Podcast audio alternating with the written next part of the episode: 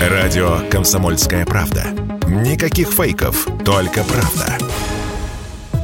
Госавтоинспекции довольны. За полтора года с небольшим, начиная с января прошлого года, в два с лишним раза упало число злостных неплательщиков штрафов, то есть тех, за кем этих штрафов скопилось 50 или больше.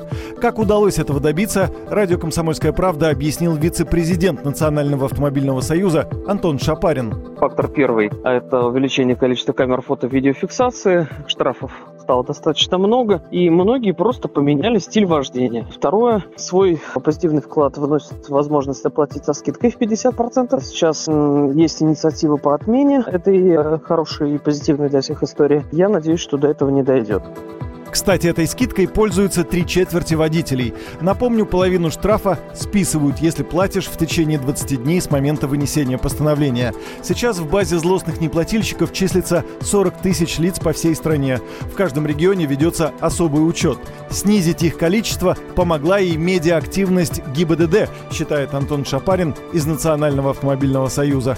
Ключевой еще фактор. В медиаполе МВД демонстрирует активность, инициатив все больше, которые закручивают гайки.